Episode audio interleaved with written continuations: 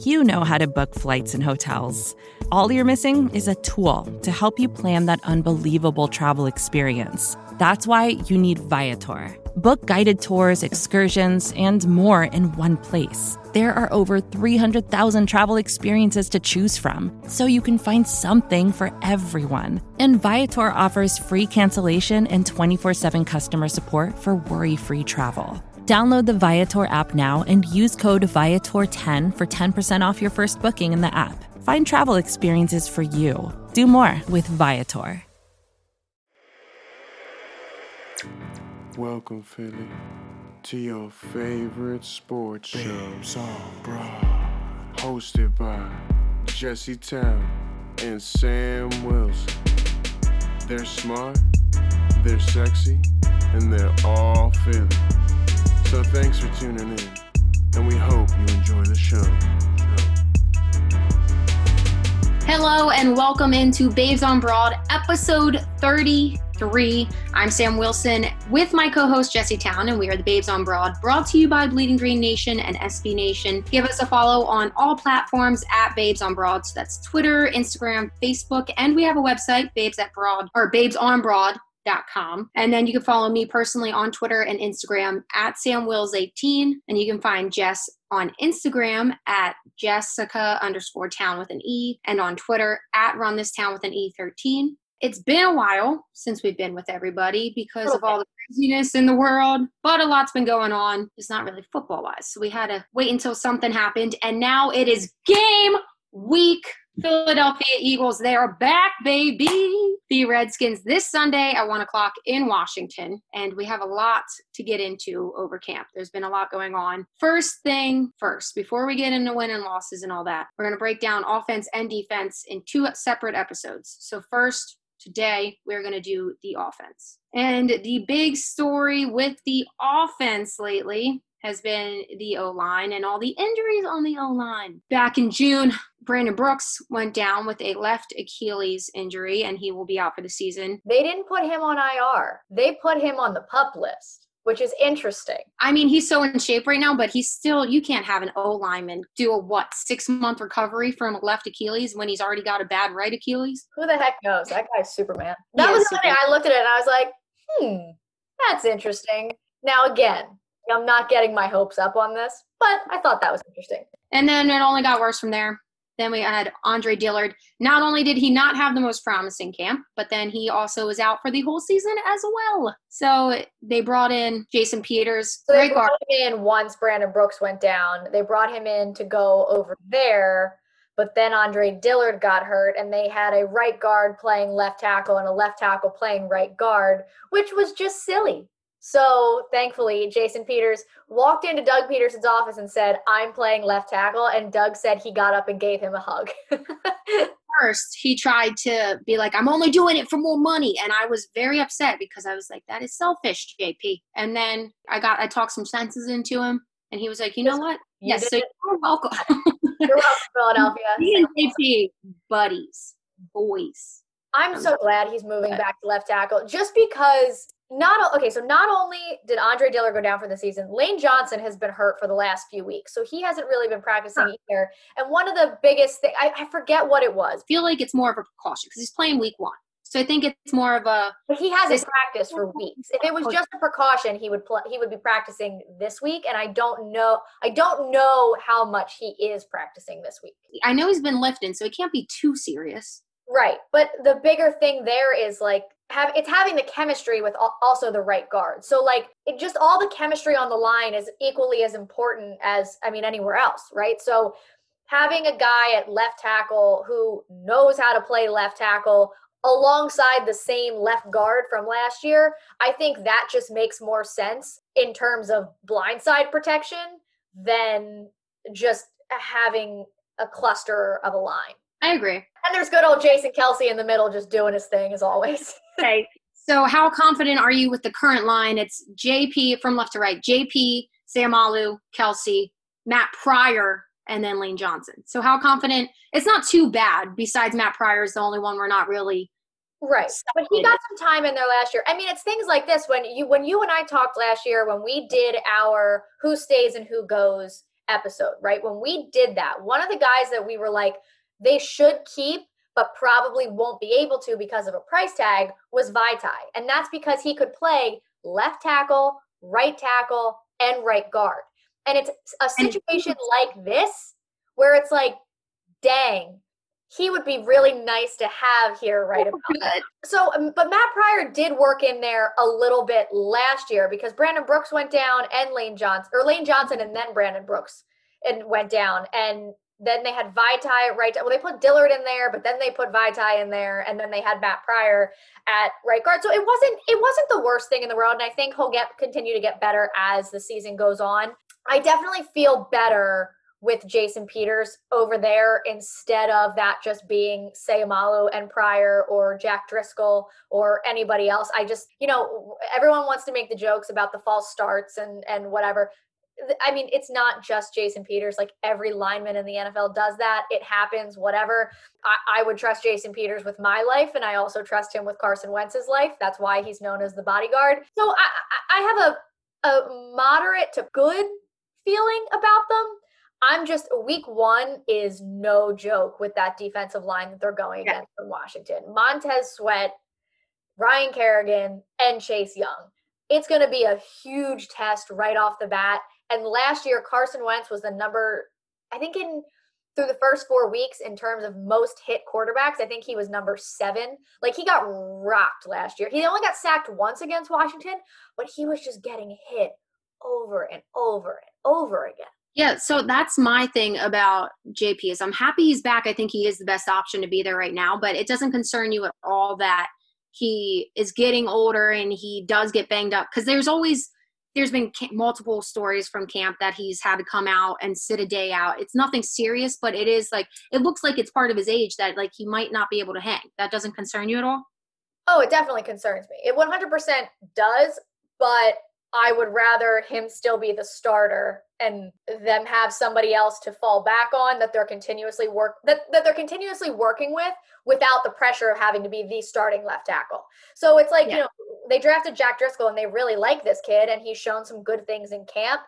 But I mean, it, it, the pressure of having to be the starter is so much different than just having to work and learn and and being ready to go in if you're needed but you don't have to be the guy to protect Carson Wentz week one against whoever's coming off of that edge. No, I agree. And I do, like I said, I think he's the best option for that, but I wouldn't, like, I'm very concerned about our offensive line and their health and how long they will be able to stay healthy and what we're going to do. And with that being said, there's been a lot of talk about possibly getting veteran Cordy Glenn Mm-hmm. Um, from he was most recently with Cincinnati the past two years, and then six years before that he was with Buffalo.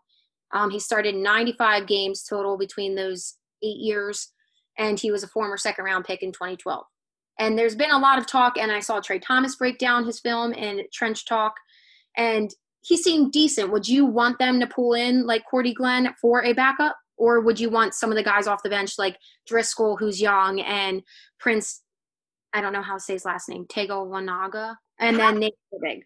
I do like the idea of bringing in another veteran because that's something that they have had in terms of like Vaitai, you know, his first year was obviously, you know, a little iffy, but he also, I mean, was a starting left tackle in the Super Bowl. So, you know, he, he had enough experience that I felt okay when he came in having you know one of these young guys or rookies come in i mean that is that is a little nerve wracking especially like last year when dillard came in at times it was like okay like this guy's supposed to be the future so we're to need to throw him in there at some point yeah. none of these guys are supposed to be you know the future or you know taking over for a hall of famer essentially i don't have as much comfort or confidence in some of these guys as i would have in andre dillard last year or you know bringing Vaitai off the bench. So I think I don't think it would be a bad idea, and I would definitely support the thought of bringing in a veteran. Are you concerned about Dillard's career?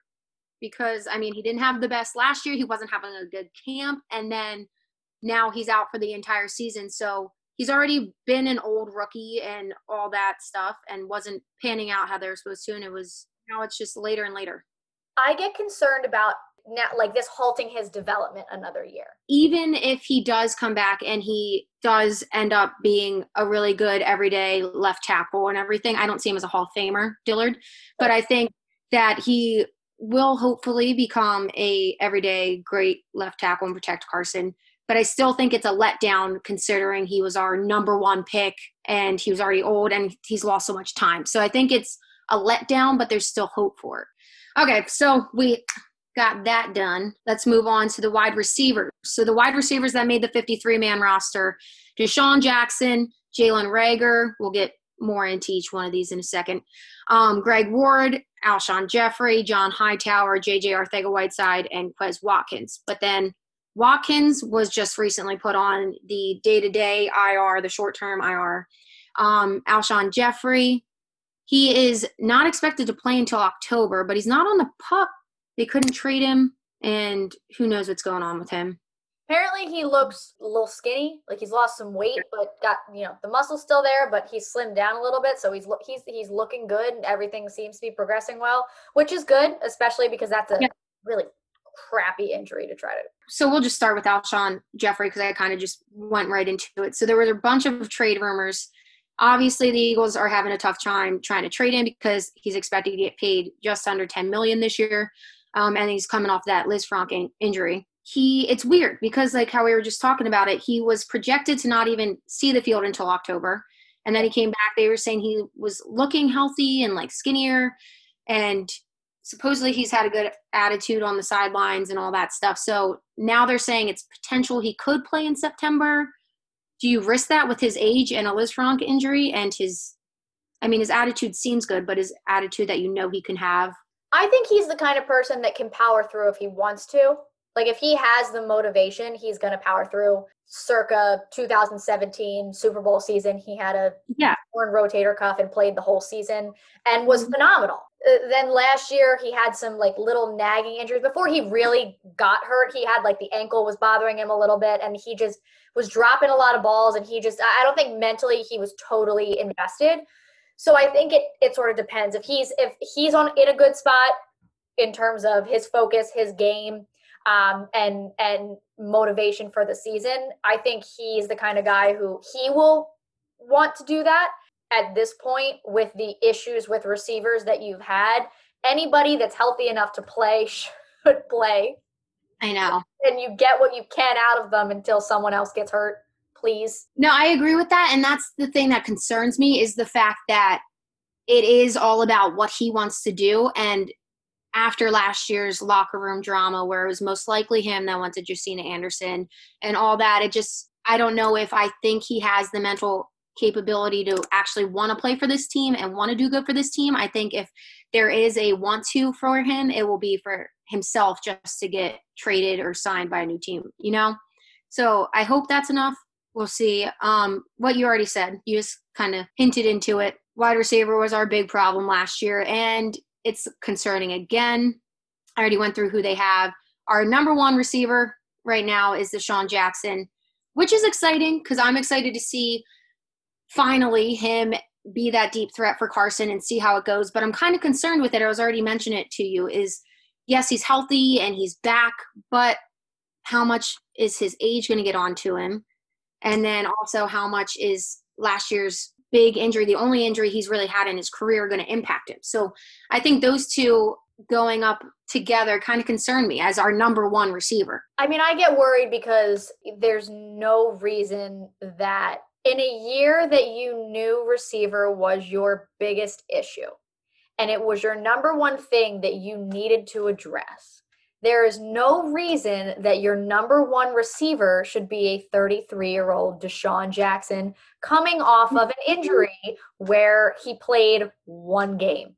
Is DeSean spectacular when he's healthy? Oh my God, yes. And we saw that week one last year. If I could have a whole season of DeSean like that, no arguments. I, I need that from him though. But the fact that that's our number one reliance is my concern. And and we you know we talked about this after the draft. My issue was draft Jalen Reagor, great. That second round pick, you take another receiver. You don't draft Jalen Hurts with 52. Trade trade your third round pick and trade up to take him at the end of the second round if you so desire to have him that badly. But you take a Denzel Mims or or someone else that was there to supplement that receiver position. Now they have a couple other young guys that have shown out in camp a little bit. You need some bigger guarantees. You you need some more there there's I don't have a lot of confidence in this group is kind of my point. With Alshon's injury, with Jalen Reagor just being a rookie in itself, nothing else. DeSean being a little bit older, coming off injuries.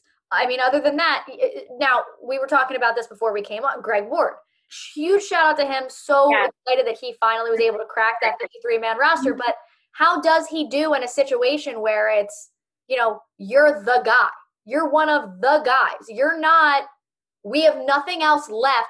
Please just do something. You know what I mean? It's a totally different mentality going into week one, relying on this guy to make big plays for you instead of, you know, what was it, week 14 or 15 when you're hanging on by a thread and you're just trying to step up and make a big play here and there. Like this is, you need to make the plays. And I think a big thing that's going to impact Ward this year too is last year he came off the practice squad. Nobody knew who he was. They just got thrown in there, played big. He did his part, and he deserves this spot on the team. But I think he's going to struggle in the fact that other teams will now have last year's film to look at. Right. Because obviously there's a reason he's not a big wide receiver and he never made the cut. You know what I mean? He's good, but it's concerning if he's going to be good enough to still play big when other teams know what to expect from him. Jalen Reagor, agree with you. I am excited to see him. I think he's going to be very good young back, but that's the problem. He doesn't have the experience. So hopefully he can yeah. play big. You wait to see how it translates into the NFL, right? We're still, yeah. I mean, we saw it's not such a seamless transition for everyone. You saw JJ Arcega Whiteside struggled last year. You hope he takes a step forward, but totally with what you were saying about Reagor, like I think he's going to be great, but you know, it, it, there is a learning curve that comes with it. And he did, he did have a very good camp until he injured his shoulder Hopefully, it's just one week out. Yeah, so one week without him. Hopefully, he comes in. JJ Arcega Whiteside needs to have a big year. Needs to take a step forward. Needs to take a step forward because with what we said, you literally right now healthy have DeSean Jackson for week one, Greg Ward for week one, John Hightower, who we'll get to, and JJ. And hopefully he does it right away because I mean I feel like anybody would be in their head playing for Philly and not producing, but if he doesn't produce right away, Philly's going to be on him. And I think I mean, that's gonna- and especially with what we were talking about with the offensive line being so questionable, like if other people aren't stepping up and making plays and and and doing what they're supposed to do, uh, this offense is going to be stagnant. And then our fourth wide receiver for week one, John Hightower, clocked a 4.43 in the combine in the 40, but that was also he. It was noted that that was with an extra 15 pounds of muscle, so he's expected to be even faster, which is awesome. So he kind of sounds like he'll be another DeSean, which maybe that will be great for him to play behind a guy like DeSean. The, the goal was speed. You got speed. Exactly. And Camp, I haven't heard much from him, but they probably also weren't focusing on him before all the injuries as much. I mean, uh, uh, they were saying so uh, on August 30th, BLG tweeted, "It feels like John Hightower makes at least one highlight play in every in every practice. Can't recall him dropping a pass this summer. Diving contested catch over the middle, creating instant separation with a release by uh, right next to Darius Slay. You know, long balls to beat some of the some of the guys that are in contention for starting quarterback jobs. So it seems like he's been doing really well in camp, and he's going to yeah. kind of be one of those sneaky good options. So I mean, hey, we'll see. That's exactly what we were saying about Reagor as well. Is they've both been doing good, but it's also where somewhat in their comfort zone. You know what I mean? In a camp, we'll see how it translates to the field. But what would you say you're more concerned about week one and then whole season? The offensive line and their injuries or the talent of wide receivers? I'm definitely more concerned about the offensive line. I agree. My my point with the offensive line just is so Miles Sanders has been a little banged up through camp, but he's going to be good to go for week one. As we kind of we'll, we'll we'll use this as our segue into the rest of the roster, which is essentially running backs and tight ends. But he's been a little banged up, but he needs to he's gonna need to take a step forward in terms of his like picking up the blitz, especially with the way that the line is right now and with some of the injuries. So he's gonna have to take a step up there to give obviously we this speed was the goal, but getting a little bit of separation is gonna be then the end game here. And and Carson's gonna need a little bit of time to be able to get the ball out. But the offensive line, if they can't hold up for that, And if they can't do anything to block for a Miles Sanders or a Corey Clement or Boston Scott, you know, you, become a one sided offense. And yes, it is a passing league, but if you can't toss in the run here and there, it's not hard to stop. So, like I said before, they're going to become a stagnant offense if they can't figure um, it out on some level. So the, the the offensive line is the root of all that for me. Going more in depth with that, Miles Sanders, Boston Scott, Corey Clement. Is it Clement? Clement? I always say it wrong, and I always forget which one's the actual way. Clement. Okay, I'm sorry. I oh, I literally always get in trouble for how I say it. It's it's like the the Alex Burke, Alec Burks thing. It's it's yeah. he always says it wrong, and people just need to figure it out. Pending the offensive line, Miles Sanders, I'm huge fan. I think he is our back of the future, and I hope our offensive line can give him what he needs to have another great year and even grow on top of that. Boston yep. Scott, I think, complements him perfectly. He's a cheaper back, but he's also the power that we need because he makes up for more of the Sanders zigzaggy. And then I think I'm just biased towards Corey because, I mean, he's obviously been injured uh, most of the last two years, but he did so good in that Super Bowl. I think it's somewhere inside of him, and I like having him on the roster to throw and switch things up. Apparently, he's, I mean, he's looked as good, like the best he has since that year. I think, you know, one of the issues was like, I think he's a good role player and he's good at what they had him doing the year they won the Super Bowl. When he was supposed to be the guy that most of the work fell on. He's not that guy. But he yeah. has things that he can do as a good change of pace back because he can like he can run between the tackles but he can also bounce at the outside. He can catch the ball out of the backfield. He can catch the ball deep honestly. But when he is supposed to be like that workhorse guy i just don't think that's him i agree i feel like he's more of a chill knows his place and i think he likes that he seems like he likes i'm excited for the running back group as long as our offensive line can at least hold up something to give him a chance to do something right? And I think that's, I mean, another seamless segue here going into the tight ends, which is just Ertz and Goedert on the roster for the 53. I mean, Goedert's going to come into play a lot in the run game there, and Ertz yeah. probably have to step up with his some of his blocking too. Which I mean, he's significantly improved on every year in the league. But yeah, I mean, Goedert had a thumb fracture in camp, but he's been practicing. He's he's going to play through anything. It doesn't really matter what. Does it concern you though the fact that they do only have Ertz and Goedert in there because no, like, because they're both pretty durable. They're both pretty durable individuals. I mean, Zach Ertz like played with a lacerated kidney. Uh, unless it's something like a concussion or something where it's it's genuinely dangerous to their health. Those two are guys that they're they're going to be on the field. I agree, and I think you they're rely on them every time. Yeah, and how fit they are, like their body mass, and I think or everything goes into them staying healthy.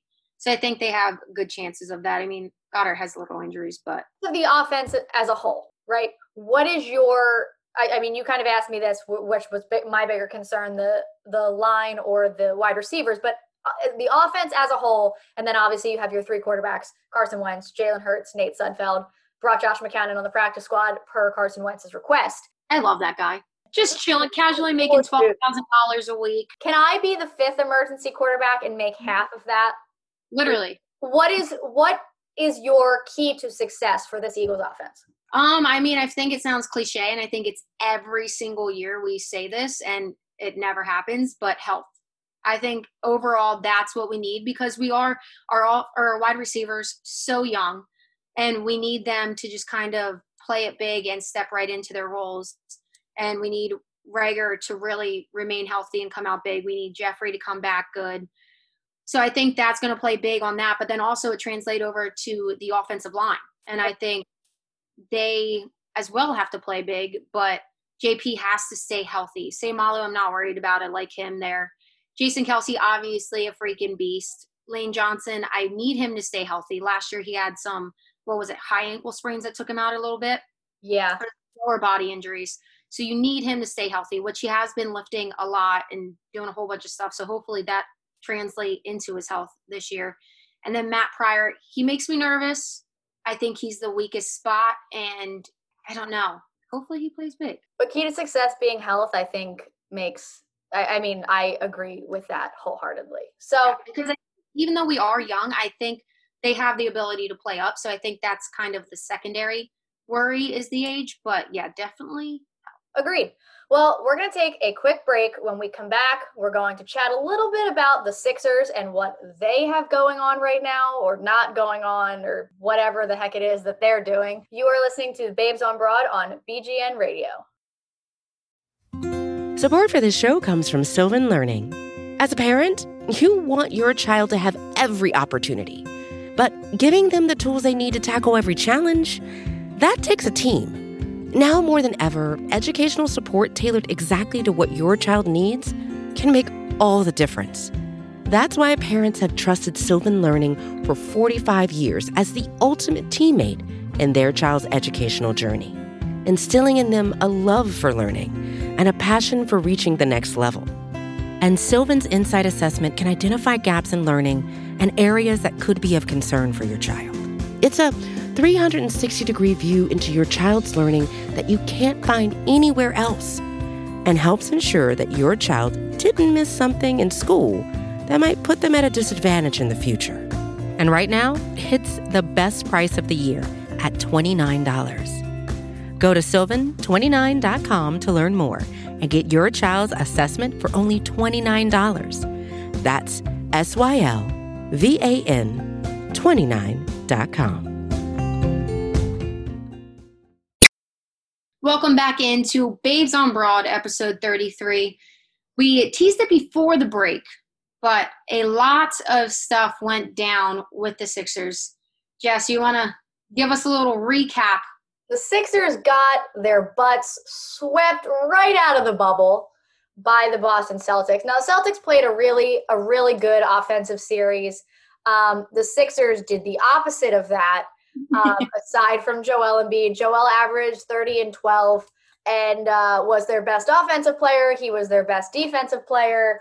Um, anything that needed to be done, Joel was doing it, but no one else was helping him. No one else, I, I mean, no one else remotely played up to their to the to their personal standards and the team was just an absolute cluster for lack of a better term. I mean, it, they looked awful. They looked lost poor decisions made all the way around. I, I mean, it was just so bad. So obviously, I think it was pretty understood by that point that Brett Brown was was going to be let go after the that was kind of all done. But they also kind of talked about how they were going to really address the front office as well. Um, in typical Sixers fashion, nothing has been done since. I mean, they haven't done anything since they mentioned that. Um, it, the, the front office is still completely intact and, and the same way, but there's an ongoing head coaching search.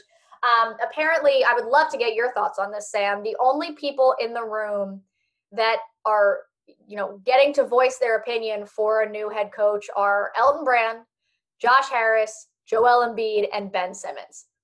Do you agree that that is how it should be? And and or do you have a different opinion there what are your thoughts on joel and ben especially having an, a large say in who the next head coach is?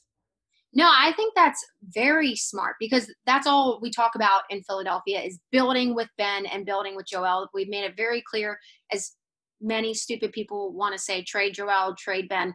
They're not going anywhere they're our future they're what you're going to build around. You have to make sure they have a say and they want to play for somebody that they bring in because that's what we saw with brett. Like obviously it wasn't that they were being disrespectful and just not playing for him but when you have that chemistry with a coach it makes you want to win for them. Kind of with the flyers i mean the flyers are out but kind of like the flyers and av you right. need that respect and that we talked about it so much with brett that he was more of a friend and he was perfect for the process but like you have to have somebody that's a friend off the ice that you respect and you like as a person, but will get on your ass when you're playing. I agree yeah. completely. And apparently that's, you know, the the number one guy, the number one rumor at this point is is Ty Lue. And yeah. apparently, you know, obviously it's a players league and the players are going to dictate what's going on. And I think that's how it should be. And, you know, it's no secret that you know, David Blatt was fired from Cleveland because LeBron wanted him gone, and LeBron hand selected Ty Lue to come in. Um, now, I still don't put any stock in Ty Lue having an NBA championship as a head coach. I don't, just because LeBron was I mean you have LeBron and and LeBron but I think what what is really impressive about that is apparently the schemes that he put around LeBron and and the where he put guys in certain situations was I think it was a little bit of a breath of fresh air and I think a lot of the veterans on that team the Kevin Loves and and whatnot they were really impressed with the X's and O's that actually came out of this guy's mind. And they thought, and, and not only that, but he wasn't afraid to get in LeBron's face and and chew him out a little bit if he wasn't doing what he was supposed to. So he was a good good players coach. He knew how to articulate, but wasn't afraid to get on you if you weren't doing your job, which I think is exactly what Ben Simmons and Joel need. A guy who's going to put them in the best situations, who's going to continuously build up their strengths while also working on their weaknesses. But you know, if there's a, if there's a period of time where you know Joel looks a little bit lazy, he's going to let him hear about it. If there's a period of time where you know Ben keeps driving to the rim and kicking it out instead of just finishing strong when you know he he's got someone smaller on him, he's going to bring Ben off the floor and he's going to let him know about it. So I think you know, I I totally agree with you in that that's the kind of guy you need. And, and your comparison to AV, I think, is a really good one. He knows how to work with some of the younger guys. He has the respect of the veterans, but no one is above getting getting yelled at or above a criticism. And I think that's you know exactly what they need. Eh, eh, the Sixers need, and they also obviously there needs to be some some reworking of the roster but I think it's also going to be putting guys in the right situation to succeed, which I don't think they were last year. Everyone wants, I mean, and when they were, it took forever to switch things. Like Al Horford was starting forever and ever and ever, and then finally, what a week before shutdown, he was yeah. placed in the right spot. You know what I mean? So I agree with you on that. Exactly, and I I think that they need to get some more shooters in here. Your your shooter Furkan Korkmaz, I, I mean, he took seven shots in four games in the playoffs. Like, yeah. he didn't even get a shot off in game one. Do you know how many points he scored from shots? Zero, zero, none, none. He had three points in four games, and they all came from free throws. And by the way, he was three for five from the free throw line. Like he missed two of them, you know, and that's supposed to be your shooter. When that's your shooter, yikes. Like, yikes. I, and I think the front office needs to be adjusted. I, I, I don't know if you have listened to the most recent JJ Redick podcast or even the one like before when he was talking to Jimmy Butler, but the one that came out this week, he was talking about some of his time in Philly and how all of the emphasis was on what players couldn't do. Like, yeah, I actually, of, saw, yeah, did you see that? I saw a quote about him saying that his play hasn't changed at all with the Pelicans right now, but when he was in Philly, it was all about how his defense was poor. His defense was poor, even though it would be the same as he it is right now. But now right. he doesn't have to worry about it, so it makes him seem better or something like that. Right, and it was, and I mean, the guy was a 12 year veteran. You know what yeah. I mean? So he, he's played in the NBA for 12 years. He had never been on a team that missed the playoffs until this year. But you want to focus on everything he can't do instead of just putting yeah. him in the best situations to succeed. It's this, and he, you know, said it was kind of the same thing with Ben and Ben's shooting. Yeah. Why are we constantly focusing on what he can't do when the guy is, I mean, he is top in the league of rebounding, passing and court vision, steals, de- like it's a crime that he was not even a finalist for defensive player of the year voting an absolute crime especially mm-hmm. when you look at you know Giannis saying he didn't want to switch on Jimmy Butler like Ben's the kind of guy who's like I'm going to go out there and I'm going to defend anybody and they're not going to get by me like yeah. or at least I'm going to make it hard for him when he played on Kawhi last year Kawhi was still doing Kawhi things but he was frustrated hard he had to work harder mm-hmm. for it you know what I mean so I just they need to revamp that front office anybody that was there under Colangelo or was hired by Colangelo needs to go. go. Agreed. Besides, I I see a lot of people attacking Elton Brand, and there are some things that he's done that haven't worked out and stuff. But I'm a fan of Elton. I think it's too early to get rid of Elton. The only thing I think he royally, royally, I can't say that, messed up was Jimmy Butler. But his hands were tied in that if it was a Brett or Jimmy situation. I still think he should have chose Jimmy, but I mean, you see what Jimmy can do, and I don't think anybody had any disagreement there. And it just it, it's it's gonna it's gonna haunt it's gonna haunt the Sixers for forever. I mean, if Jimmy goes on some crazy run and wins a title in Miami, I, it's it's gonna haunt us. And it's gonna haunt me until the day I die. Me Yeah. and my Jimmy Butler jersey that's like in the back of my closet now. I, I still don't disagree with retaining Tobias Harris because I like Tobias and I think no, I think I don't I, think that's trade right move. bias. Yeah, I, I like in terms of not only his on on the court stuff, but everything that he is off the court. Because we've talked about Joel Embiid's kind of that goofy personality. Ben Simmons is kind of quiet. He's not really a vocal leader. Tobias is that vocal leader that's going to pull the team together and be the guy who, if you need a voice, that's who the team's going to turn to. And Yeah, he's you know, he grossly underperformed in the playoffs. No one I think is going to disagree with that. But I also don't think he was necessarily always put in the best spot to succeed. I agree. And I also think you have to look at his career overall. He obviously did not have a good year, but based off of what he did before, you know what he can do. You know if he has a change of scenery, he could get back to that. So I or not scenery, but like a different coach mm-hmm. and I can't think of the word, but just somebody new to come in and switch things up. I think it's going to help him a lot. And I think overall that was the right move. Anybody can have a bad year. Nobody would have just guessed and been like, yeah, we're going to give him all this money and we know we're going to get, he's going to do bad. Whatever. He comes back, he'll bounce out of it. I think that was still the right move. a new voice in the locker room could do wonders for some of these players and for for some members of this team. I still think there are things that need to be adjusted. I think that if they can unload that Al Horford contract, they should. Will I mean, what will we get in return for that?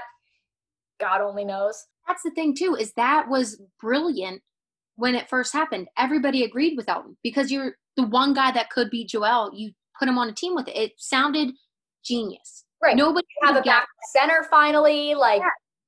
nobody could have guessed that he would come here and the bed, poop the Yeah. bed. I'm sorry, but like nobody could have guessed that. So I don't think I stuff like that goes back on Elton because I think Yeah.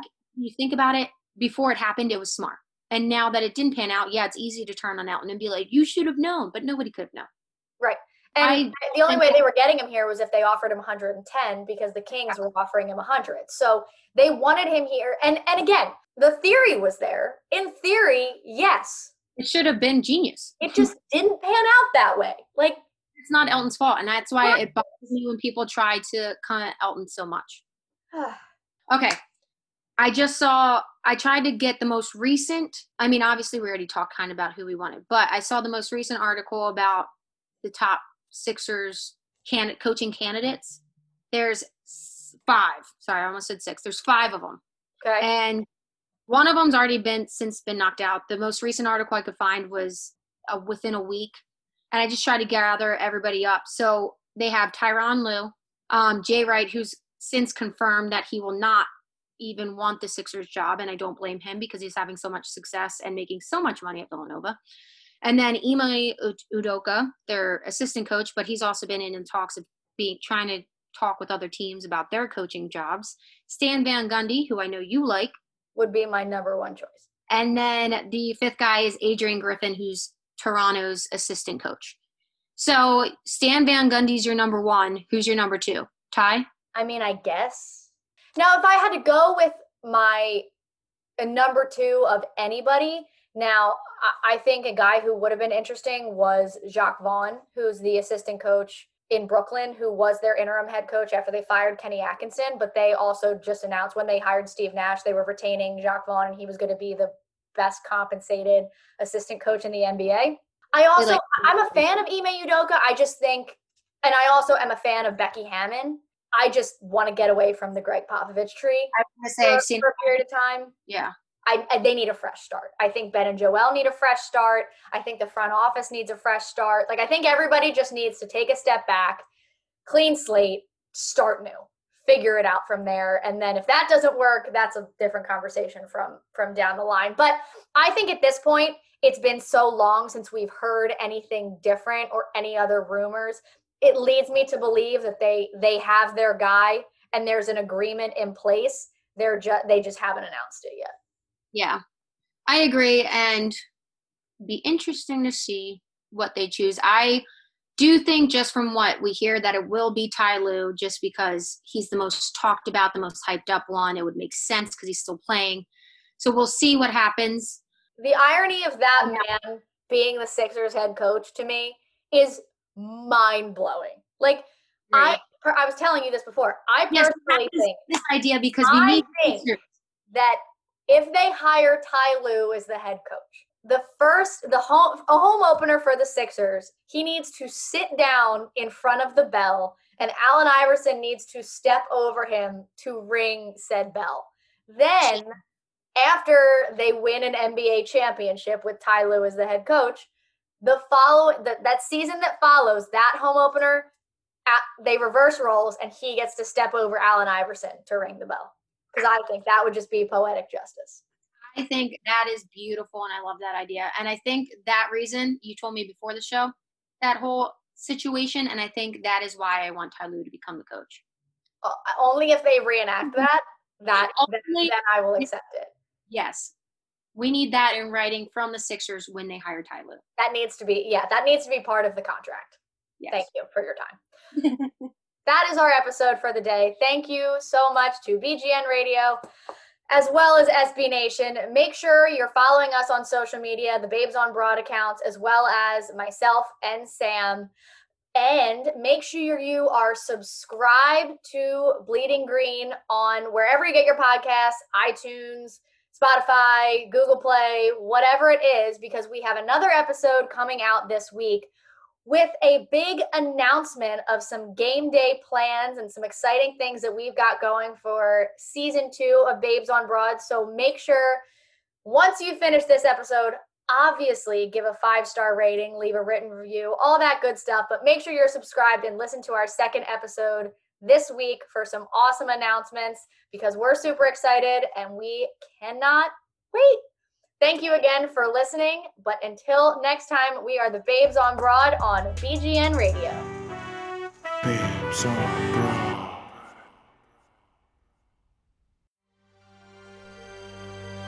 BGN. More to dos, less time, and an infinite number of tools to keep track of. Sometimes doing business has never felt harder, but you don't need a miracle to hit your goals you can just use HubSpot because their all in one customer platform can make growing your business infinitely easier. Imagine this high quality leads, fast closing deals, wildly happy customers, and more benchmark breaking quarters. It's not a miracle, it's HubSpot. Visit HubSpot.com to get started today. From data privacy to the future of TV, retail media, and beyond, the world of digital marketing is constantly in flux. So, how can you keep up? Well, the Current Report is there for you. Each week, marketing leaders on the cutting edge give you the latest insight. So, if it's creating a buzz, they'll be talking about it. Subscribe to the Current Report wherever you get your podcasts.